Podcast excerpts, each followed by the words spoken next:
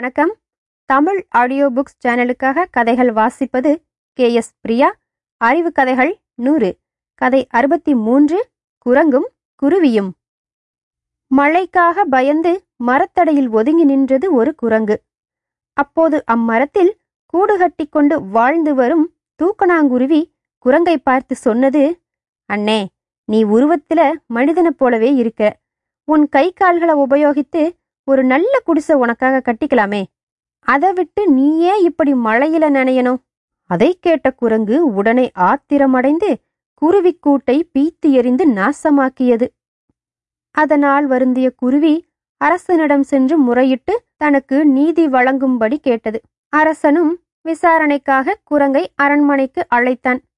குரங்கு ஒரு பெரிய பலாப்பழத்தை தன் தலையில் தூக்கி வந்தது. யாருக்கும் தெரியாமல் அரசனுக்கு பின்னால் வைத்துவிட்டு எதிரில் வந்து நின்று கொண்டது. மிகவும் பயபக்தியுடன் தன்னை வணங்கி நின்ற குரங்கை பார்த்து அரசன் கேட்டான் ஏய் அற்ப குரங்கே உனக்கு எவ்வளவு திமிர். ஒரு சிறு பிராணி உனக்கு நல்ல புத்திமதி சொன்னா அதற்காக இப்படியா பழி வாங்குவது? அதற்கு குரங்கு மகாராஜா முன்னே பின்னே பார்த்து பேசுங்கள் என்று சொன்னது. அரசனும் திரும்பி பின்னால் பார்த்தான். பலாப்பழம் இருப்பதை கண்டான்.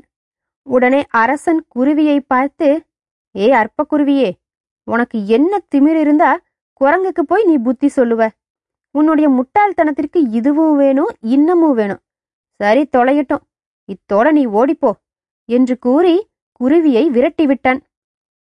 எப்படி பலாப்பழம் செய்த வினை? இந்த குட்டி கதை உங்களுக்கு ரொம்ப பிடிச்சிருக்கும். மீண்டும் அடுத்த கதைகளை தொடர்ந்து கேட்க தமிழ் ஆடியோ புக்ஸ் சேனலை சப்ஸ்கிரைப் பண்ணாதாங்க உடனே பண்ணுங்க.